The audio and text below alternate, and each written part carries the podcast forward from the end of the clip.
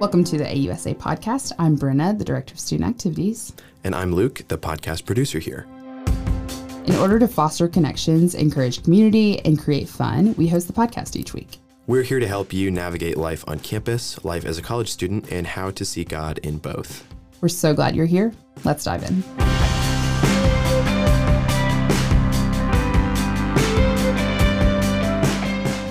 Hello, welcome back to the AUSA podcast. Today, Brenna is out, but uh, we do have a guest today.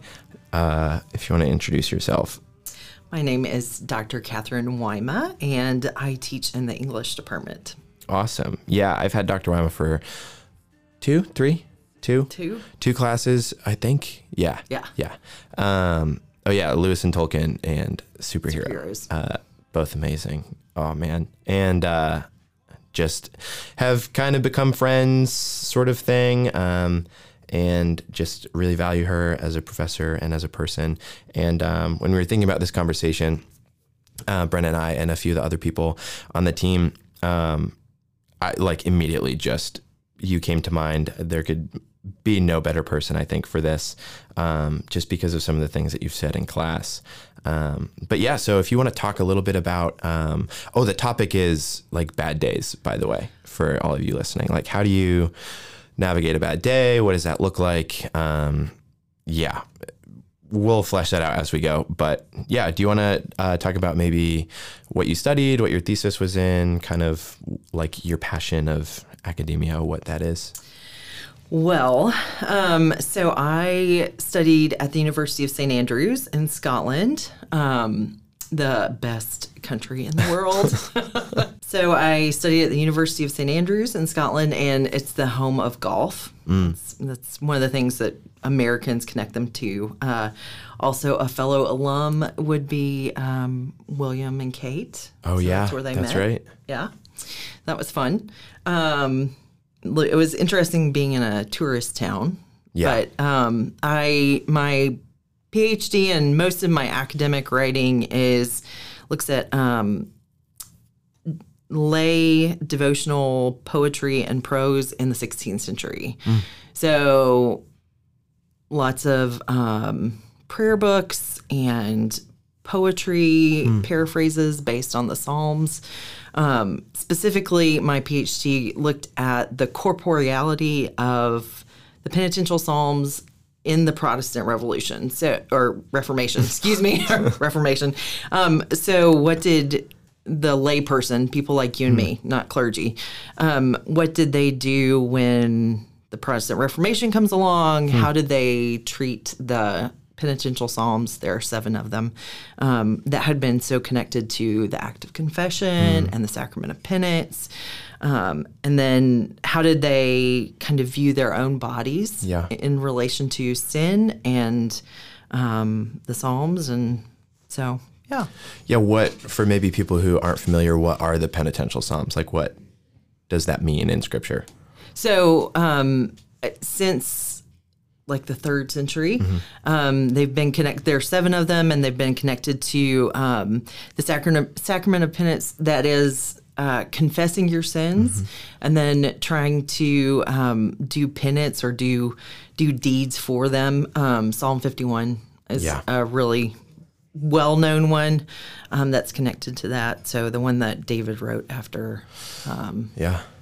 his raping of Bathsheba. So it was interesting because there's a lot of um, there's a lot of gendering that goes on in the Reformation period. Um, there's lots of images of women and obviously Bathsheba connected to the Psalms. So yeah. That is super interesting.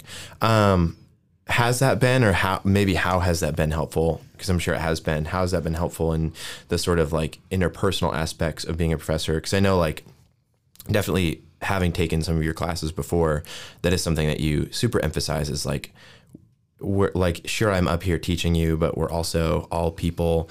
Um, and it's, I think, a super important thing about like just being a professor. And I think something that most, if not honestly, all of the professors I've had here do really, really well. Um, but yeah, so kind of, I guess, how has your study of like very emotional, like human writing been helpful in in that? Um, so at AU, a lot of my uh, a lot of my teaching and classes has to do with um, English 101 and 102, so composition and communicating um, better. But I think it's also it, it's helped me kind of be aware of the connection between um, articulating our interiority. Um, how do we talk about our internal selves, our emotions? How do we talk about our internal landscape? And then connecting that to um, the outside, right? Yeah. Because I can't see what's going on on your inside, right? Right, your right. your feelings, you can't see mine. So, really, writing or speaking about them are the ways that we have to communicate them. So, I guess that's probably a thread that's been through all of my classes. I was just talking with a friend about how like words are kind of I, I might say prayer, but like words are like the the road that connects the head to the heart, um, and I guess like the intellect to the emotion, or however you want to like tee that up. Um, but yeah, I definitely think that's true and really important to recognize. Um, yeah, cool. So bad days happen. yes. uh, seemingly like more and more often. Uh, been having like a weird week. I wouldn't call it like a bad week, just like a super weird, just like few weeks. Um, so I guess whether you want to call it a hard day or a bad day or like, um, I know someone who calls them right days because like, uh, kind of the day might suck, whatever. It might be really hard, difficult, but like God is still sovereign over it. Um, that's another episode, whether Yeah. you believe that or not. Um, but yeah, how like do you want to share your experience maybe with bad days and and kind of the connotations that has with you and sort of what you have like experienced? Well, the funny thing is, when you sent me a message on Instagram and you said, Hey, would you talk about a bad day? I had literally had a bad day. there had been tears. There had been, you know, frustrating words Yeah. in my house. Um, I have my students know this, but I have two kids. Uh, one's very little; he's three, and another one's six. So um, it, it's it, it's really kind of and i became a mother later in life um, i had my first child at 36 and it i don't know if it's just because i'm older and so i feel out of step with a lot of life transitions um, my friends have kids who are freshmen in college now you know and i have a three year old so Yeah. um, I think I think maybe approaching days can there's a lot of different factors that can um, impact us, right? Yeah. So like um, in my own life and maybe maybe in students' lives, um, a relationship, a significant relationship can make a difference. So like I have a, husband, I have my kids, and then there's also the work Yeah. environment that can impact us, but also um, community. So the community of my classroom, my students can impact me, um, and of course, if you're an empathetic person, um, like other people around you, Yeah. maybe like roommates or Right. you know different things like that. Um, and then, I mean, for me personally, a large part of what my story looks like is um, a chronic illness. And so I deal with that on a daily basis. It's something that I'm constantly thinking about, trying to manage and um, negotiate. And it can lead to a lot of bad days, a lot of hard days Yeah. um, because it can kind of uh, temper everything else. It's kind of like when you walk outside and it's raining. Um, it can change the way that you look at everything. Yeah. So, Yeah, and I think like when kind of like even if the day is good and like the like situations around you, I think and and everything like if there's a larger thing, like for me sophomore year there was like this big relational thing that kind of blew up and was just awful. And um like I would have good days. Like I'd had fi- fine days, like sunny days, or if I was like feeling a little emo, like a rainy day would be really good. Um, and like fun with friends, whatever, see watch a good movie. But like that thing would literally like just hover over Yeah, everything and just be like, this is something that is not going to go away soon. Um, and that's really hard. and trying to figure out like yeah. how do you live Yeah. with something that's not going to end. Yeah. Mm.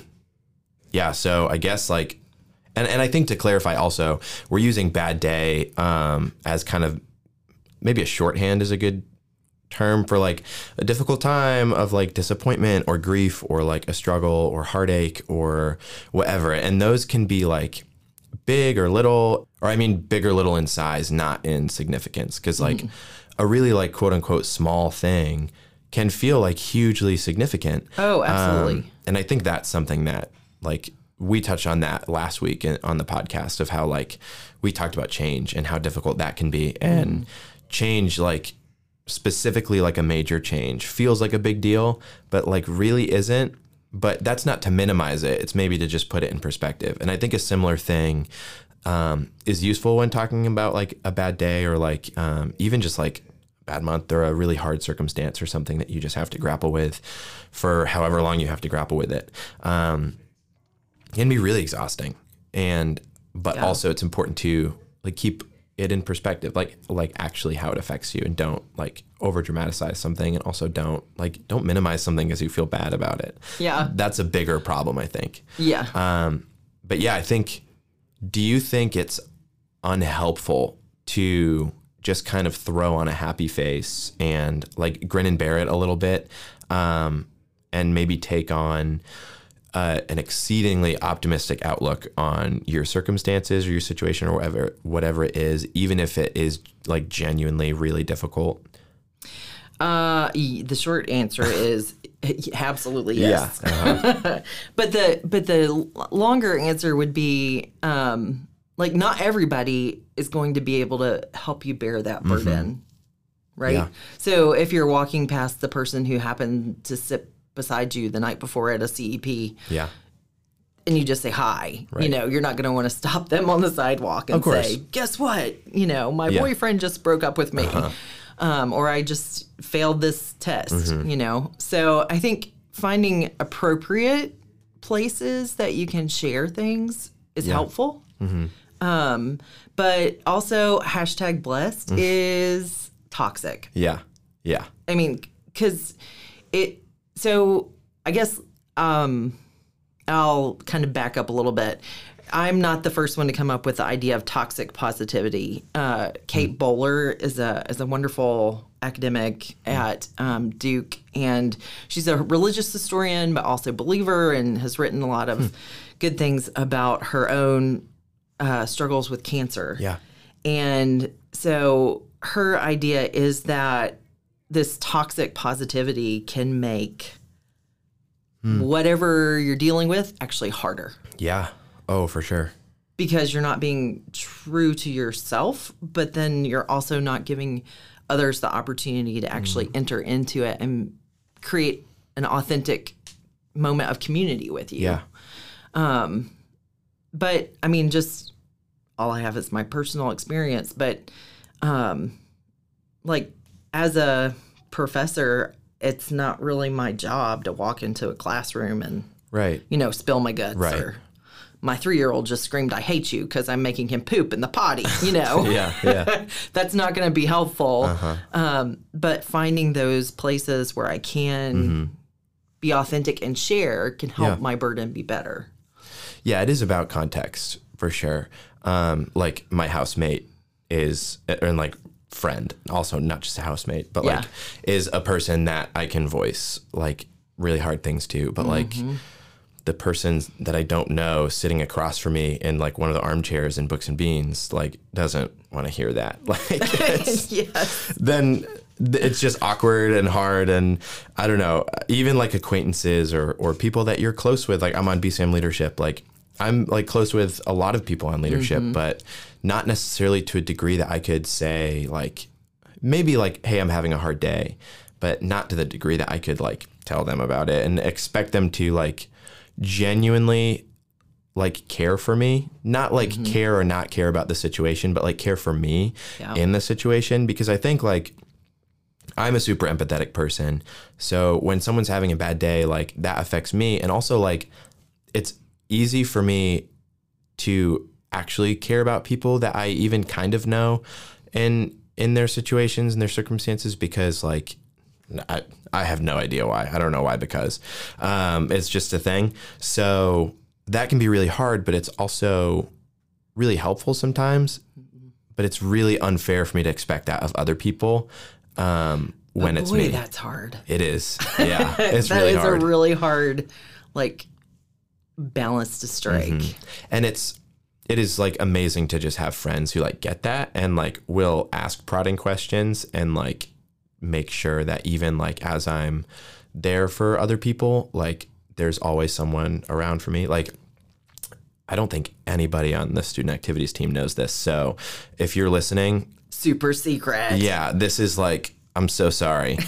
um, we did like there's not a lot of us. I mean, there's like a good amount of us, but you know, um, there's like 17, I think. Maybe that number's wrong. Mm, Maybe who knows?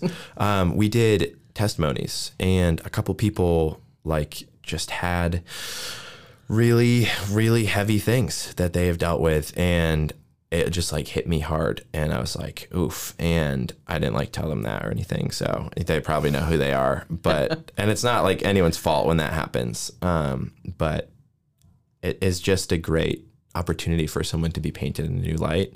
Um, and I think that is there's like the cliche of don't like treat people nicely because you don't know what they're going through. And like that holds up true. Like it's not just a cliche for sake of saying it. Yeah. It like actually is true, I think. Um, The first time I ever was kind of like introduced to the idea of healthy boundaries as far as like share, what you share. Mm-hmm. Um, I the person drew a target like circles Hmm. Yeah. that are inside each other. And um, if you think about Jesus and the way that he related to people, Yeah. you know, he had a big group of people, whereas like a hundred and something people who knew him, who he sent out to spread his message. And then we get to the apostles. But then even within the apostles, there were the three that he really he he um, shared himself with, and he took specific places with him aside from the apostles. Yeah. And so, like the twelve. Um, and I thought that was really helpful to think about the fact that like you can you can be authentic and real with a certain Yeah. a certain group of people um, and just thinking about like healthy boundaries and that's a good kind of a good image right because even jesus did that too he couldn't be close Yeah. friends with everybody Right, because I mean that is so exhausting, and Mm-hmm. and like at a certain degree is superficial. Like you can't honestly care for that many people. yeah Um, there's this amazing quote by an amazing man, Henri Nouwen. He's like my favorite. Um, he says, "God wants to bring joy, not pain; peace, not war; healing, not suffering. Therefore." Instead of declaring anything and everything to be the will of God, we must be willing to ask ourselves where, in the midst of our pains and sufferings, we can discern the loving presence of God. That's from a book he wrote called Compassion. Um, and I like, I am sick of the like God has a plan in like the highs and Hobby the Lobby, lows. we're looking at you. Man, like I read a book this summer. I'm going to talk about it a little later in the episode because I love this book. But I think I scared uh, one of my housemates today when I left for the day because we were talking about things, and I was like, I don't think I'll ever be on board with like the full like entire sovereignty of God in all the minutia ever again after reading this book. And he was like, whoa. And then I was like, okay, bye. um, I feel a little bad, but we'll talk about it at dinner um, and later in this episode. So, Malcolm, if you're listening, it's okay. I have not apostatized. Um, or he's Calvinist. He doesn't think you can apostatize. oh there you go Anyway, so, you're so I'm safe. Yeah. yeah Um, yeah, I think like going way back to like the unhealthy optimism, optimism, I guess, like that's something that I wish I could do. Like not unhealthily, but I wish I could just kind of be like, oh, like yeah, it's fine, yay. Um, I but like I just can't. I don't know, and I don't think that's a bad thing at all. I'm happy that I am like in a place where I can comfortably feel what I feel, um, and like usually the closest I can get is like an oh well, what can you do?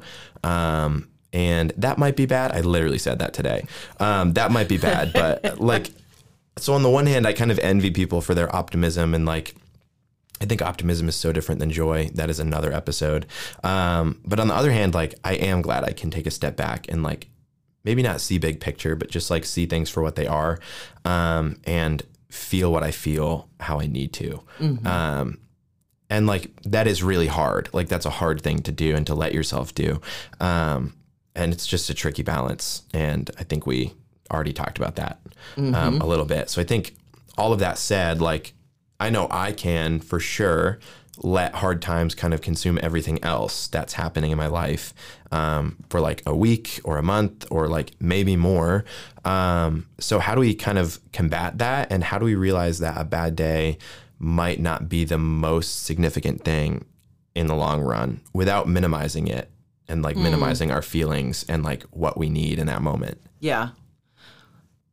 I mean, I think it's okay to be authentic and to say, mm-hmm. man, this really sucks. Yeah. Or this really makes me sad, especially in safe relationships mm. where those people will hear us and help us to bear that. Um, but at the same time, I think we should also be aware of um, maybe this is the mom in me coming out, but um, be aware of the fact that our physical bodies can also tint things, you know? Like, I mean, even Elijah, uh, Christian studies professors don't don't listen to this because I don't remember if it's Elijah or Elisha. I always do that. I know, but even Elijah, you know, he, he's he's depressed. He wants to die, Mm-hmm. so he's having a really bad day. You know, and God says, "Here, have a snack and a nap, and you'll feel better." right. Right. So God's not minimizing his feelings, but he is giving him a way to feel better about them. Mm-hmm.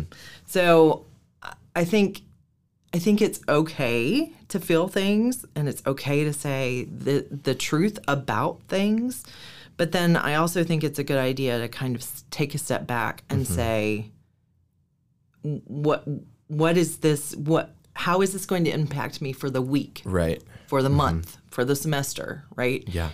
Um, because I think so much of coll- college is so form- formative, mm. and part of being in college is learning how to weather Yeah. these things mm-hmm. because you know if you have a job or if you have like a school teacher you mm-hmm. know you're going to have a really bad conversation with a parent Yeah. and then you're going to have to turn around and love those 22 year old kids Right. 22 kids in Yeah, your yeah. classroom right mm-hmm. um, so learning how to weather the five point quiz mm. Yeah.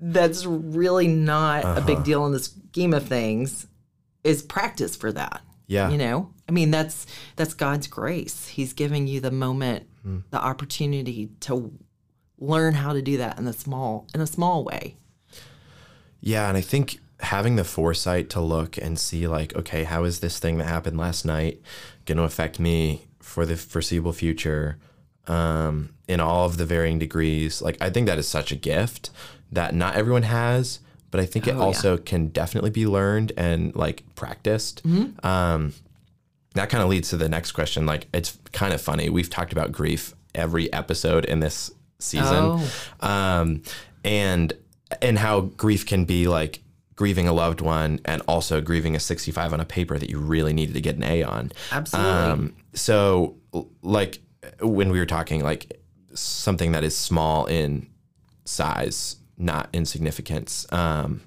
like, okay, so how do you grieve well? Because we're saying like grieving for practice, like maybe if you're equipped to grieve a friendship or a 65 on a paper really well, then when something like life altering, like a death in the family or like a really hard decision, like happens, then you can grieve that.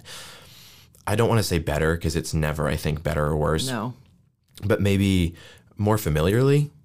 Um, yeah. So, what does like good grief look like? Like, what do you see that as? Obviously, I think it's there's a lot of facets to and a question like that, to an answer like that. Yeah. I think I I just I I guess I would just have to go back to my own experience in um, saying it kind of, I mean, it really does come down to you. How do you view your relationship with God? Yeah. right? So, do you think that I have to do the best that I can to make myself look really good hmm. so that he'll be happy with me? Or do you really think that he will be with you no matter what? Hmm. Right? Yeah. So, no matter whether you miss five points on this pop quiz or your dad suddenly dies in a car wreck Yeah. right? And those moments are God's gracious love for us in being with us because and I I just have to go back to my grandmother. I've been I've been thinking a lot about her um, lately and she was I mentioned her in class the other day um, as being one of my heroes, but she my um she she in the 50s and 60s um, raised my mom and her brother um, by herself because her husband left her. And um, you know this was the time when women couldn't do anything. She couldn't buy a car by herself. She couldn't um, change addresses by herself. It, it just it was very limiting. Yeah. plus the stigma of being divorced mm-hmm. um, but as I was growing up, I never really knew that because she never said anything bad mm. about that previous situation. I just knew my grandpa, who mm. was her second husband. Yeah. And, but also, she taught me how to pray hmm. because she was constantly praying Yeah.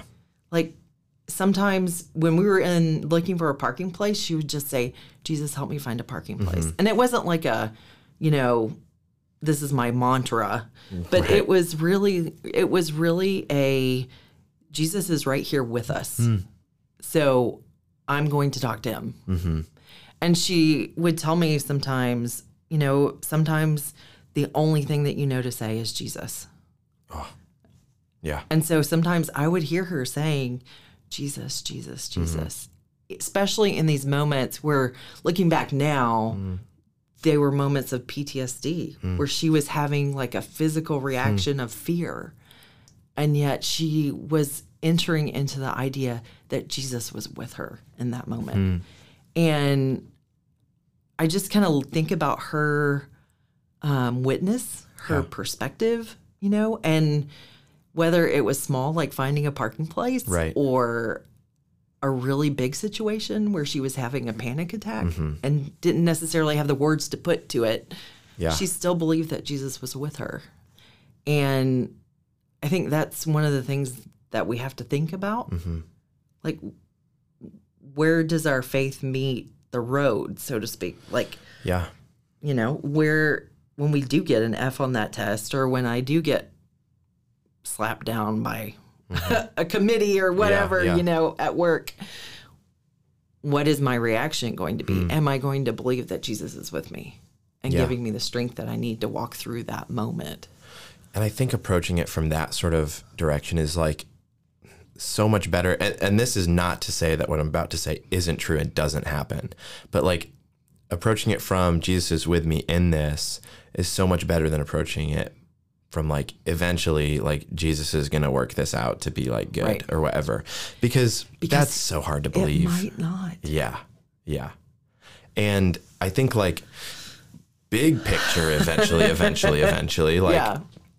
depending on what you believe about resurrection and recreation, like it will be worked out like for capital G good and glory, um, which is awesome. And we recorded a very good episode about that with Dr. Turner um, last season, uh, where we just kind of nerded out and talked about all of those things. But like eventually, yeah, the bad things will be undone. I think that's a quote from Sam in, in The Lord of the Rings, um, or something like that, some some paraphrase. Um, but like in the meantime, what do we do? How do we temper that? And I think it is like, man, we have someone who has done this perfectly, and so we can kind of rest in that. And also, um, there's this great idea from the I don't even know. Like I read it in this book by this uh, by this priest who was writing about prayer. Then I read it in a book from Henri Nouwen, and then I read it in a book from uh, I think it was in uh, what's the Kempis work? Imitation Thomas of Christ. Kempis? Yeah, Yeah. Um, Imitation of Christ. And so I was like, wh- how far back does this idea go? But like the idea that through and it, it is in scripture, but like I've never heard it fleshed out in, in a similar way. Like through Christ, we have access to the full breadth of human suffering. Um, and that's maybe getting a little ahead of ourselves because like we're gonna talk about that in a little bit. But yeah, I think remembering that is like we don't only have access to like other people's suffering in Jesus. We have access to our suffering in Jesus, um, and a friend in that, which is like something that's so easy to forget. Because when you are when you're driven by like genuinely driven by the way of Jesus, you are, I think, driven ultimately to compassion. Um, but remembering to have compassion for yourself is something that is so hard. Yes. Um, and I think, like, just me personally, I like the like have compassion for yourself more than have grace for yourself because I think that just has a lot of connotations for people that is like really churchy and church hurty and stuff. Yeah. Um, and I think a big part of that is like just remembering that you know there's someone here with you. And uh, it's interesting you mentioned that about like the Jesus prayer, essentially like saying Jesus as like a grounding word, centering word. Um, I just started uh, "The Body Keeps the Score" by Bessel van der Kolk, and he, he, yeah, she, I don't remember. I think it might be a she. okay, they yeah. talk about um, We'll just cover all the bases. yeah, yeah, they talk about like ha- like it, the book is essentially about how your body internalizes trauma, um, like very physically, um, and not just like neurophysically. Talking about neuroplasticity and neural pathways and stuff like that, but like like physical responses um, in your anatomy to uh, triggering situations. And I hate that that word has like people feel weird about the word triggered now Yeah. but like whatever it's a, a good it's a good term Yeah. um and they mention in the book like have a grounding word and i'm like man that is so cool because Mm. Yeah. like i don't know That's essentially what she yeah was doing then. yeah My grandma. Yeah. so cool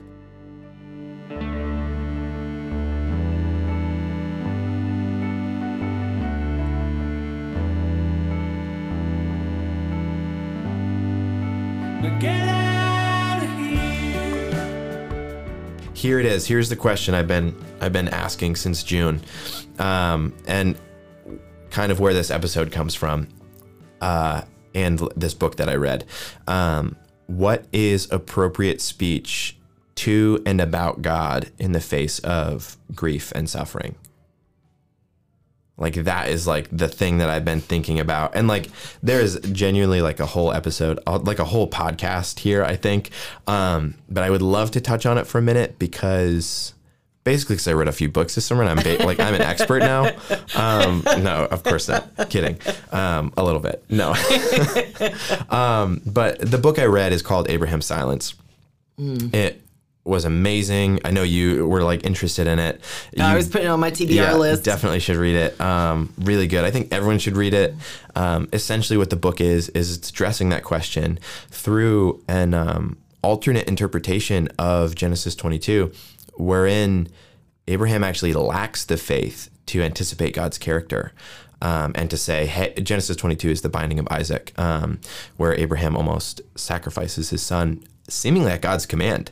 Um, and the traditional interpretation of that is that Abraham had the faith that God would either do two things. One, provide for a sacrifice once they got there, and or two, raise Isaac from the dead if he went through with it. Which both amazing things. The text does not say that Abraham thought those things. The, what the text does seem to imply is that Abraham didn't say a word to God about this, didn't talk back at all, didn't question. He also seemed like kind of put in this like weird fugue state where he was like, you know, how someone would react if some divine voice was like, hey, kill your son for me. Um, just was like being weird. He saddled the donkey before he did everything else, which is like a big no no in ancient Near Eastern culture, I guess. Um, and also for him to do it himself and not to ask his servants. There's a bunch of weird sequencing things that are out of order. That's super nerdy. but essentially, the author Richard J. Middleton like asserts that Abraham should have just like he did four chapters before um, with Sodom and Gomorrah. Abraham should have interceded for his Yeah. son and said, God, this is outside of your character. Just like mm. Moses did on Sinai when God said that he was going to scrap the Israel project and mm-hmm. start over with Moses. Moses told him, like, then you're a liar if you do that. Mm-hmm. Like, that's how bold he was. He literally said, like, then you're being dishonest to me, to Israel, to Egypt. Like, you told everyone that your name Yahweh is connected to the fact that you will deliver with deliver these people and stick with them. And mm-hmm. you're considering like giving that up like because it's hard? Mm. And I'm like Moses calm down. Um and like that is so bold.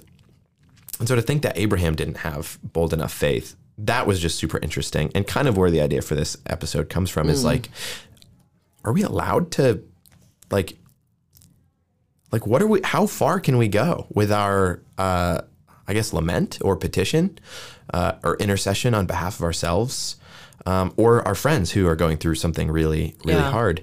Um, and also in this book he is like well job answers our question. Um, and he talks about how like through job kind of move through these seven different movements of like testing okay is this okay speech uh, is this okay speech? And i wrote them down. Um, the first one is bless god job does not do that that would be inappropriate speech and like dishonest to his situation and probably the way he was thinking and feeling about God. Second is curse God. Job did not do that. that would also be inappropriate because if God is genuinely good, it, they just don't curse him because your circumstances have changed, right? The third is passively accept your suffering. That's pretty lame too.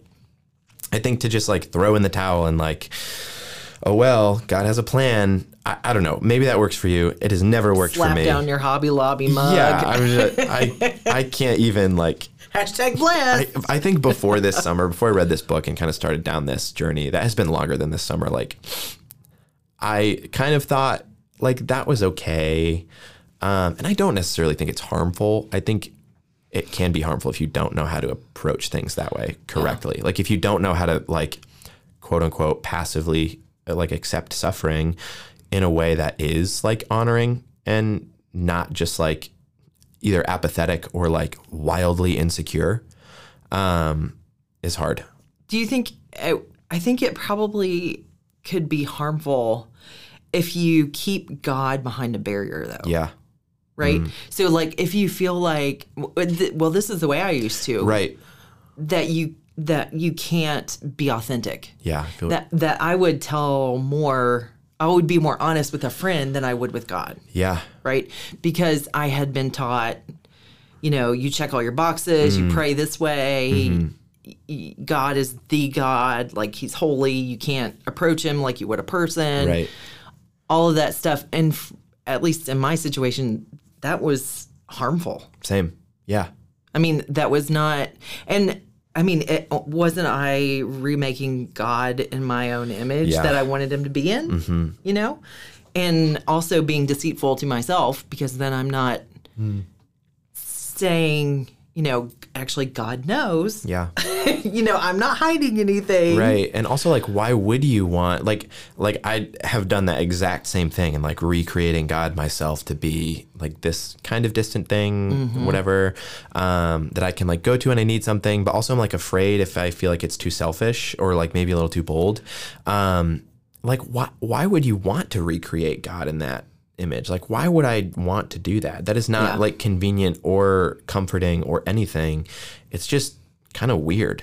Well, and it's not what we see either Um, Yeah. in the scripture. Of course. Because, like, going back to your original question, you know, how do we talk to God or about God in the face of grief and suffering? I mean, Psalm 88. Oh, Do not go there. Yeah. if you are one, if you have, you know, questions or Right. a depressed day, because uh, absolutely there is Yeah. narratively speaking, lyrically speaking, there is no, there feels like no hope Yeah. in that psalm. But also, I mean, Jesus asked questions. Mm-hmm. He was literally on the cross asking Yeah. why. linking to a very very emotional psalm like Father, why have you forsaken me? Yes. Is a direct like callback to I forget which psalm it is, but a super emotionally charged one of like, God, you're not there. Like from how I see Right. it, you are gone. Um Yeah. and like I don't know. And then Gethsemane too, like petitioning for God to like let this not happen to him Yep. is not a thing that should be taken lightly and is not a like passive thing at all. No. So of course, No. like yeah. Um yeah. The next one is uh nonverbal mourning followed by silence. I like this one. um Job rips up his clothes, smashes some pots and itches himself a little bit and then like screams a whole lot and then sits with his friends for silence for seven days, which is, and then like, oh, the line after, I think it's the first, maybe the first line of Job 3, um, where it says, like, and after all of these things, Job's like opened his mouth. I was like, oh my gosh. Anyway, But as a culture, we don't know how to do that. yeah. Oh no. We have such a short attention span, Mm-hmm. not not just with like regular things, but just with life. Mm. You know, the wedding's over in three hours, Yeah. and then we've moved on, or the gender reveal party Yeah, is man. you know done, and we don't allow ourselves to actually process Yeah. the grief and the change. and I It's- think yeah. that's part of our problem. Oh, for sure. It's wanting what we want when we want it, like which is often immediately. And I think grief change. We talked about this last week as well. Like, is hard and like uh, honestly sometimes terrible, but it is at the same time beautiful and like sometimes refining. I I really don't like to say that like hard circumstances are always refining because I know there's some really really awful things that happen to people Yeah. and like that is a terrible thing to hear. Um, so I think it's a little more nuanced than just a blanket statement. Sorry, Peter um, and Paul. but yeah, I don't know. I, I I I definitely see that, and I definitely see our culture just in a even on our campus uh, an aversion to specifically like silence and solitude um, which like i try to take a silence and solitude a day a month and it has honestly been amazing and if you're curious about that please ask me about it. Um, but like it has been like 24 hours without speaking is very hard very hard for me as well. Um, it's gotten easier but to just be alone with your thoughts and with God for most of the day and then sleeping for the rest um, is like so strangely life giving and clarifying and like a, in ways that you don't think it's going to be or anything ever could be. Um, so I like I like number four, nonverbal mourning followed by silence. um, five is protest or complain about your suffering. Yes, I see this in scripture Yes, absolutely. talked about Psalm 88. T- That's more of a process. I don't really know if he's protesting. He's just kind of really feeling weird. We, well, but we have other people Oh yeah, that yeah. protest. Jesus. You know, God, why are you doing this? Mm-hmm. Where or where are so often Yeah. we have the psalm saying, "Where are you? Mm. The the wicked are flourishing." Yeah, Psalm know? 55. Read that this morning, and it's just this whole thing of like, like all of the people that should be like getting their comeuppance are like, it looks like you're blessing them. Like what's Mm-hmm. going on, um, which is a hard thing as well, and and another facet of of grief and suffering and and um, just all of these things we're talking about. But yeah, I see that one for sure in the Bible, and and also the sixth one is defend God and explain suffering. I think this has different connotations to us now than it did for the ancient world. Um, Job's friends tried to do that, and it didn't really work out for them. In the book of Job, God was kind of like, "Why are you doing that? Like Job's kind of doing great."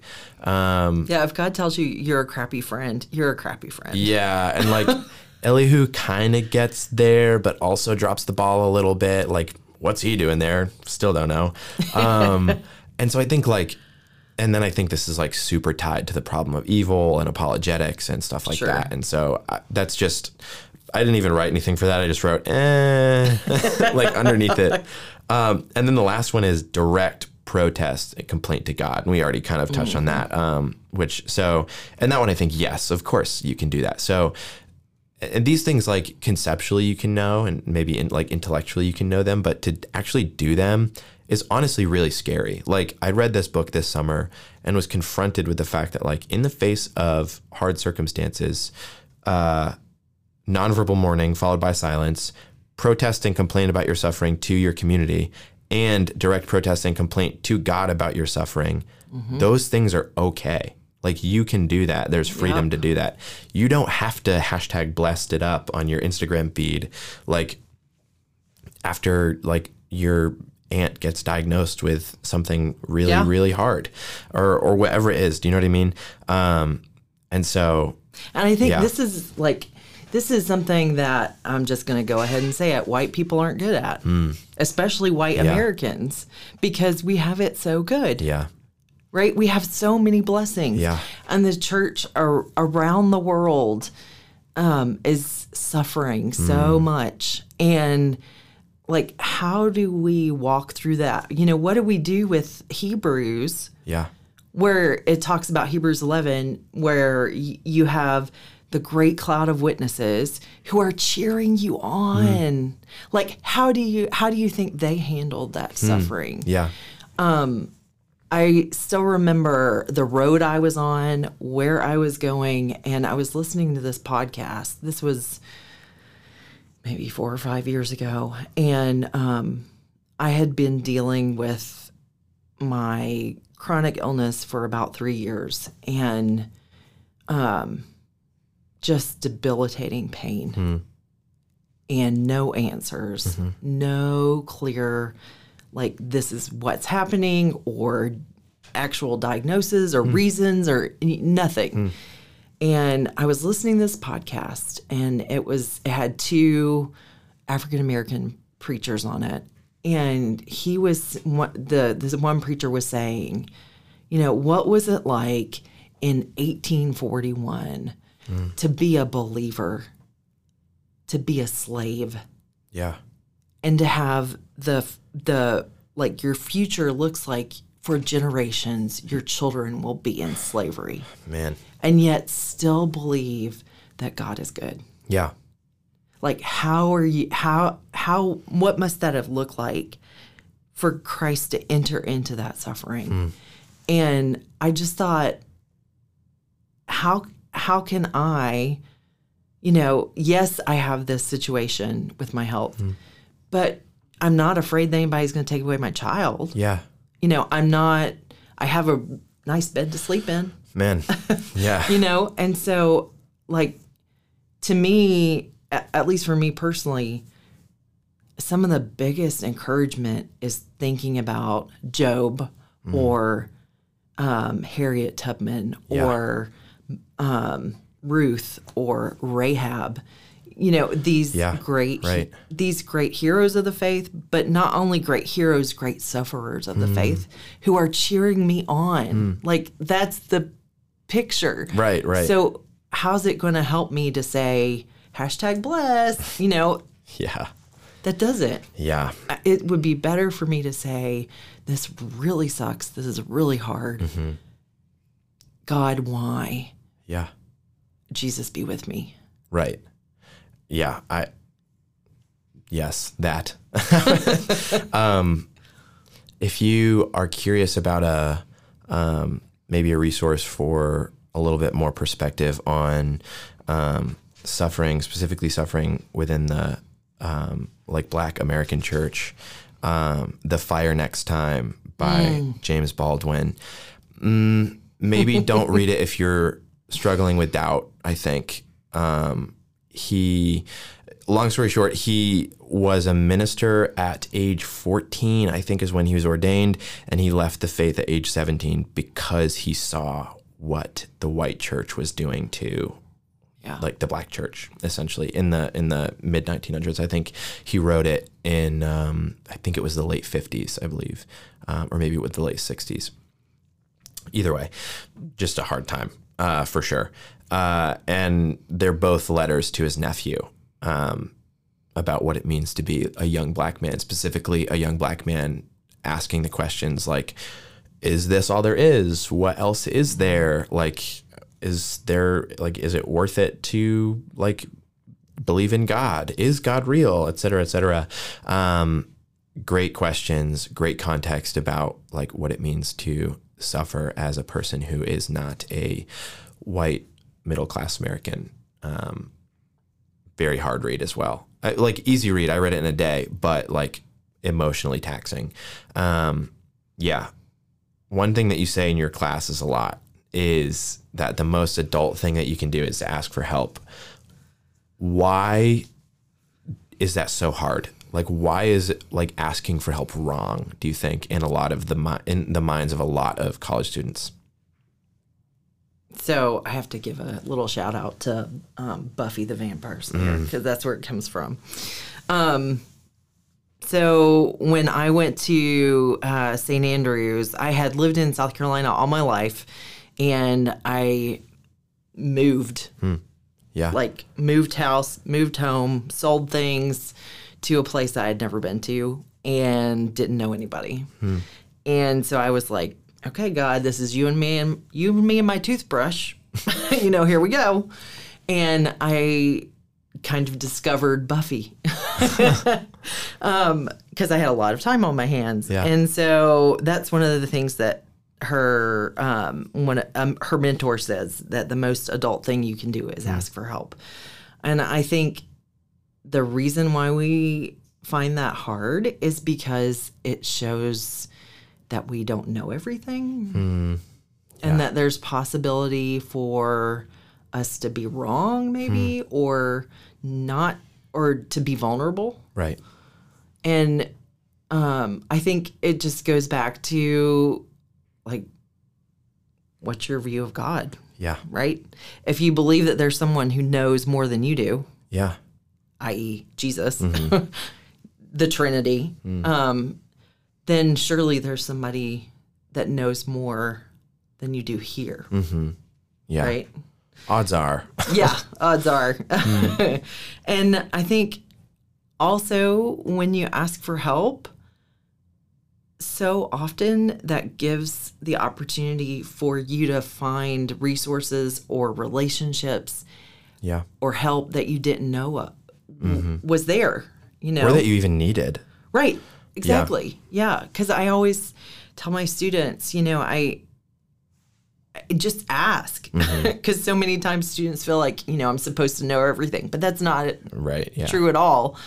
And um, I if I can't help, then I'll get you to somebody who can. You know, and I think also when we ask for help, it gives the other person an opportunity to care for us in a good way. Yeah. Um, and you never know what might happen. Yeah. Yeah, that's good. I think that is something that needs to be dispelled very quickly. The idea, and I think like the idea that we can't ask for help is definitely tied to like this like hubris around what we know Yeah. um, or we think we know. And I think that is like kind of where the like we can't ask God why stems from because we're supposed to know and God knows you don't know. Yeah. Like, right. why like if you're gonna hide it from anyone if you're gonna ask for help from anyone it should be him because he knows you need it Yep. um but also like your community like people care about you people are more perceptive than you think um which is really scary but i think also freeing because it takes some of the weight of being a person off like your roommate knows you're having a bad day. So Yeah. don't put on a front. Or, or like your roommate knows you're really really struggling having a hard time in this area. Ask them for help. Like do you know what i mean? And like mm-hmm. even your professors can tell. Oh, like yeah. yeah it's just the people you see every day know the patterns of who you are. And so you know. And I think also, I don't know if this is something that's peculiar to women, hmm. Because this is only, I mean, I'm speaking from my limited experience, but I feel like in the South, especially, women are supposed to have it all together, you know, and we're supposed to, like, you offer help, but you don't accept it.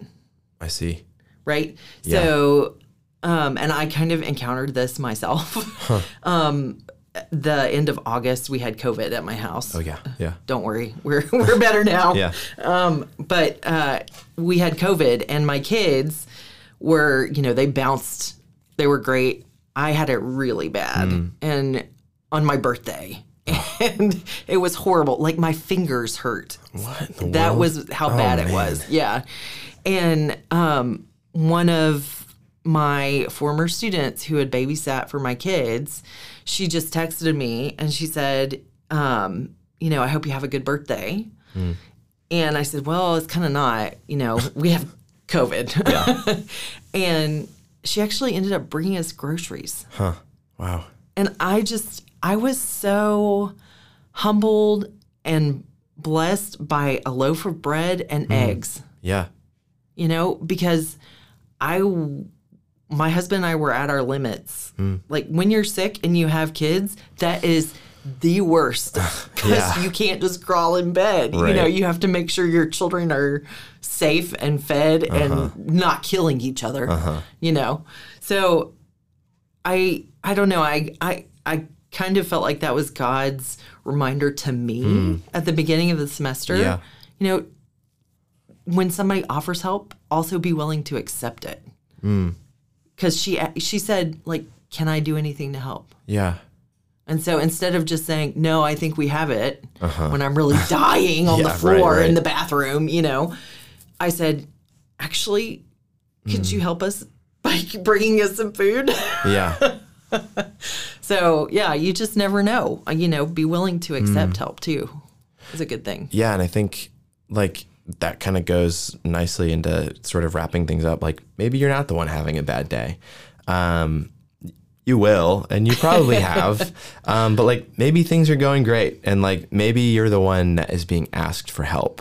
Um, so I think how, and obviously this depends on a lot of different things. Sure. Um, but like how do we come alongside someone and care for them in their grief and in their disappointment and their heartache and whatever their bad day, right? Yep. Um, like what does that look like?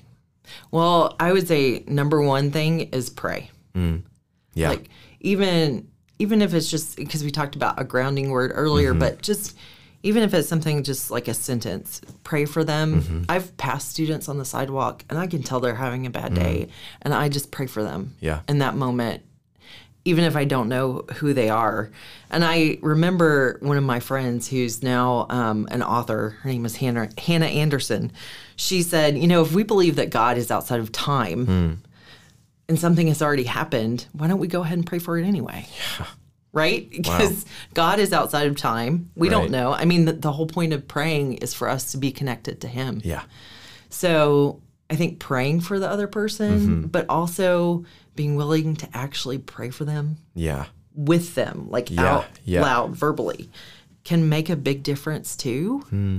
Because I've prayed for students in my office, and there it, it's a way of reminding ourselves that we are such fallible creatures. Yeah. Mm-hmm. you know, and we need Jesus's help. Hmm. But then also, like you said, be willing to be silent Hmm. sometimes yeah, and listen.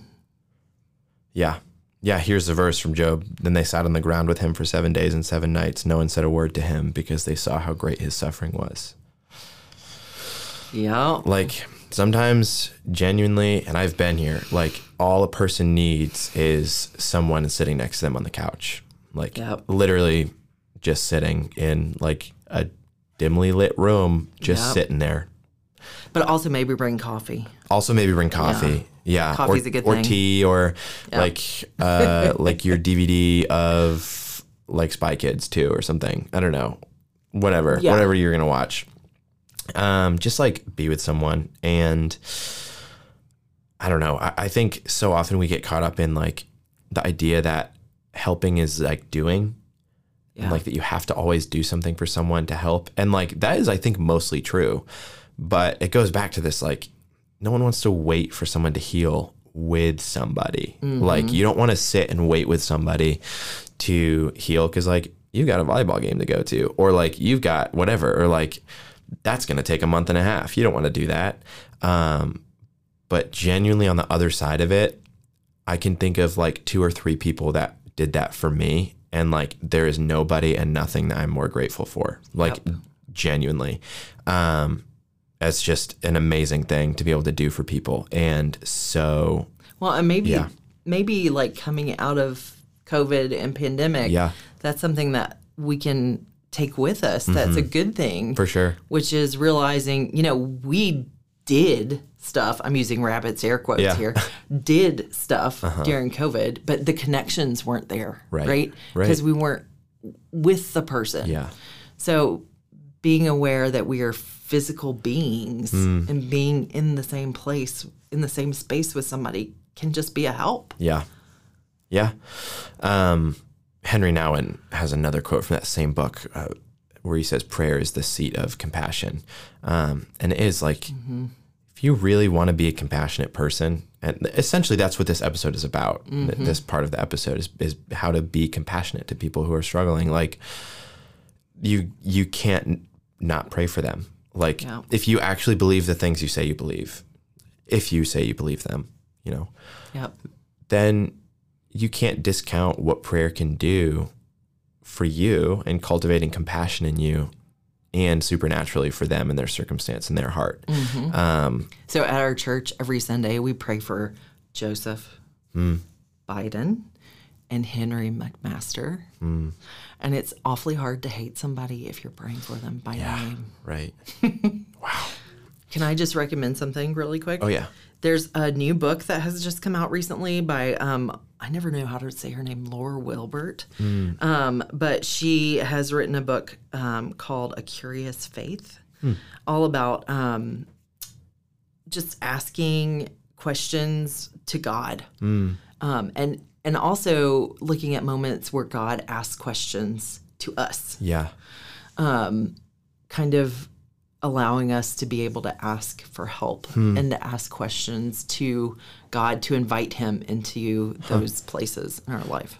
Yeah. Um, I think on the topic of books, Tish Harrison Warren has a new book. Um, forget the name of it. Prayers in the night. prayers in the night um, about this um, and also oh I was just gonna oh um, Pete Greig I think is his name has a book on unanswered prayer um, and I'll link all of these we'll link all of these in the show notes um, and throw them up on our story if you want to if you're curious about them or whatever um, definitely uh, let us know um, yeah so I think I want to end with these from.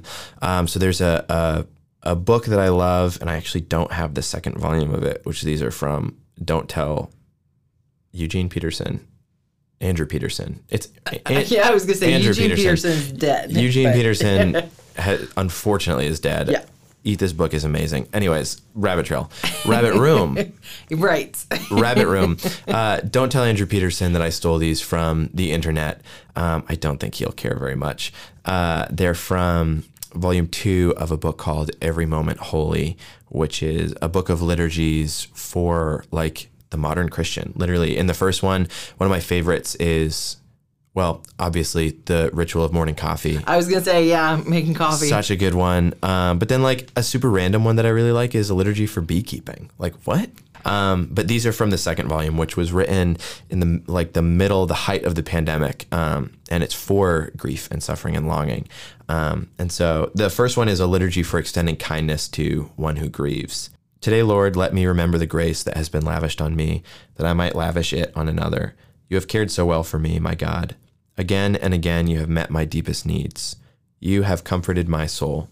Now strengthen and empower me by your Spirit, that I might, in humility, kindness, and sincere love, echo your great care for me by comforting and caring for another in their hour of need. So, this is a liturgy for difficult days. Now enfolded in your grace, borne by your love, and steadied by your constant presence, O Lord, let me traverse this otherwise impassable day. This is a liturgy for centering the heart and the faithfulness of God. We remember your past faithfulness, O Lord. We plead for your present comforts we await the future fulfillment of your promises. Amen. Yeah. That last one is good. Yeah. Yeah, if you are struck by anything we talked about today, please like don't hesitate to send us a DM. I know we say that at the end of every episode, but like absolutely like if this is something that is weighing heavy on you, definitely reach out. Um, we'll put the the number and the contact information for Thrive in the in the show notes as well. Um, and yeah, it like don't be afraid to ask for help. That is really, I think, the main takeaway. And don't be afraid to be asked for help. That, Yeah. that can be a scary thing too. Um, yeah, I hope this was really helpful. Um, thank you for listening. Thank you, Dr. Wyma, for coming on. Um, a little great conversation uh, we had for a not so little amount of time. Um, our professor episodes are always super long, which is great. And uh, yeah, so bye.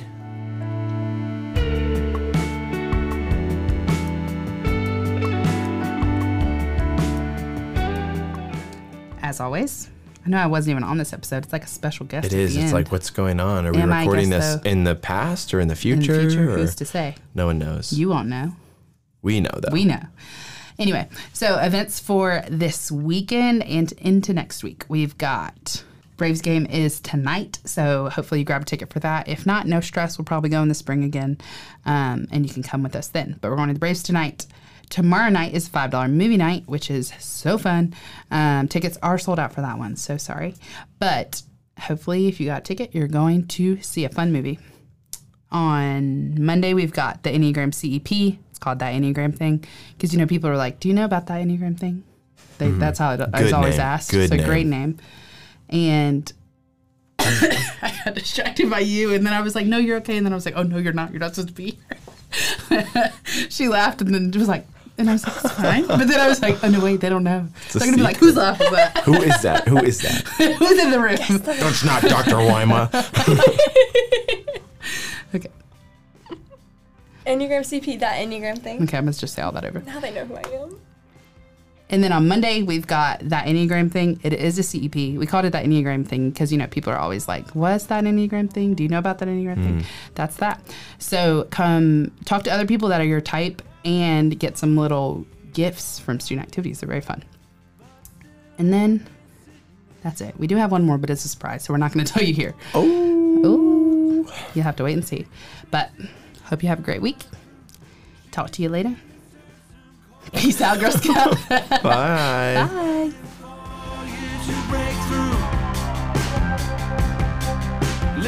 Popping in with a quick save the date in case you haven't heard yet. Homecoming week is the week of October 24th. It's going to be the most fun and we can't wait. If it's not on your calendar yet, jot it down. October 24th through 29th.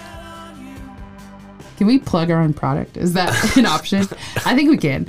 If you're not already reading the 411 every week, it is like the most vital of emails. I really think that you should. It's one of the best ways that you can get connected. It's the way that you can jump in on new things if you haven't tried something yet. So read the 411.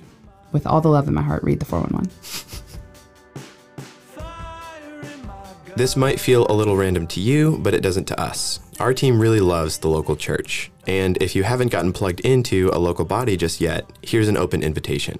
Ask any of our team if you can go to church with us. We'd love to have you. Just in case you didn't know about this, SGA meetings, which are typically held on Monday nights, are open to all of campus. If you've got a brilliant idea, I'm sure that they would love to hear it. Those meeting details are in the 411, and you can just pop in if you'd like to go. Thank you so much for listening to this week's episode of the AUSA podcast. If you enjoyed this conversation, do us a favor and share it with your friends. And if you have any thoughts or questions, you can DM us on Instagram at AU411. Speaking of, to keep up with all things student activities, visit our Instagram at AU411. And if you want to get texts from us, we can send you some reminders. You can text AU411 to 833 352 0192. We promise no spam, only fun. For more information on events in general, outside of just student activities, or to RSVP for anything, you can head over to A United.